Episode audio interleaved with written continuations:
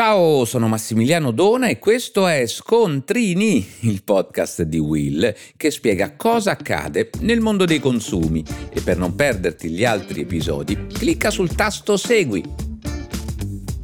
Oggi parliamo di terremoti perché proprio in questi giorni cade l'anniversario del tragico sisma che il 28 dicembre del 1908 devastò le città di Reggio Calabria e Messina. La storia, anche più recente, purtroppo piena di episodi simili in cui siamo rimasti impotenti di fronte alla devastazione della natura e, diciamolo anche, all'incuria dell'uomo. Mi sono spesso domandato se eventi tragici come quello di Reggio ma anche il terremoto in Umbria, in Abruzzo, Amatrice, per citare alcuni dei più recenti, potessero in qualche modo essere previsti per evitare gli esiti catastrofici che hanno avuto sulle vite delle persone e delle città.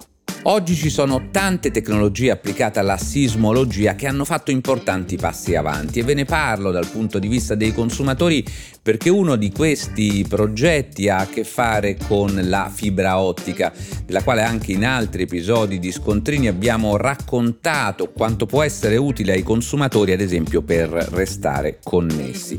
Ma una di queste tecnologie che riguardano la sismologia è il progetto Meglio, è un acronimo acronimo che di fatto spiega che questo progetto ha a che fare con la eh, misurazione dei eh, terremoti. Un progetto sviluppato da Open Fiber, dall'Istituto Nazionale di Geofisica e Vulcanologia, dall'Istituto Nazionale di Ricerca Metrologica Bain Company e Metallurgica Bresciana.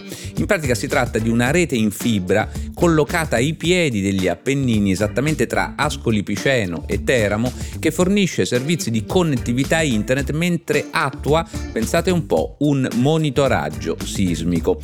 Il tratto di circa 30 km rappresenta l'avanguardia mondiale del cosiddetto fiber sensing, che potremmo tradurre come fibra percettiva. Funziona in pratica come una rete nervosa capace di percepire e misurare in tempo reale ogni fenomeno esterno su tutta la sua lunghezza, anche a migliaia di chilometri di distanza sopra magnitudo 5. La differenza rispetto ai sismografi tradizionali è che questi ultimi sono connessi via radio, il che si traduce in alti costi di gestione e soprattutto alcuni rischi di interferenza. Ora non so se arriveremo mai alla possibilità di prevedere con largo anticipo i terremoti, ma se si riuscirà a costruire i primi tasselli per realizzare un giorno un sistema di allerta capace di segnalare scosse imminenti prima dell'arrivo ovviamente delle onde sismiche sarà un grande successo, un grande passo avanti per la scienza e soprattutto per le persone. E voi lo sapevate?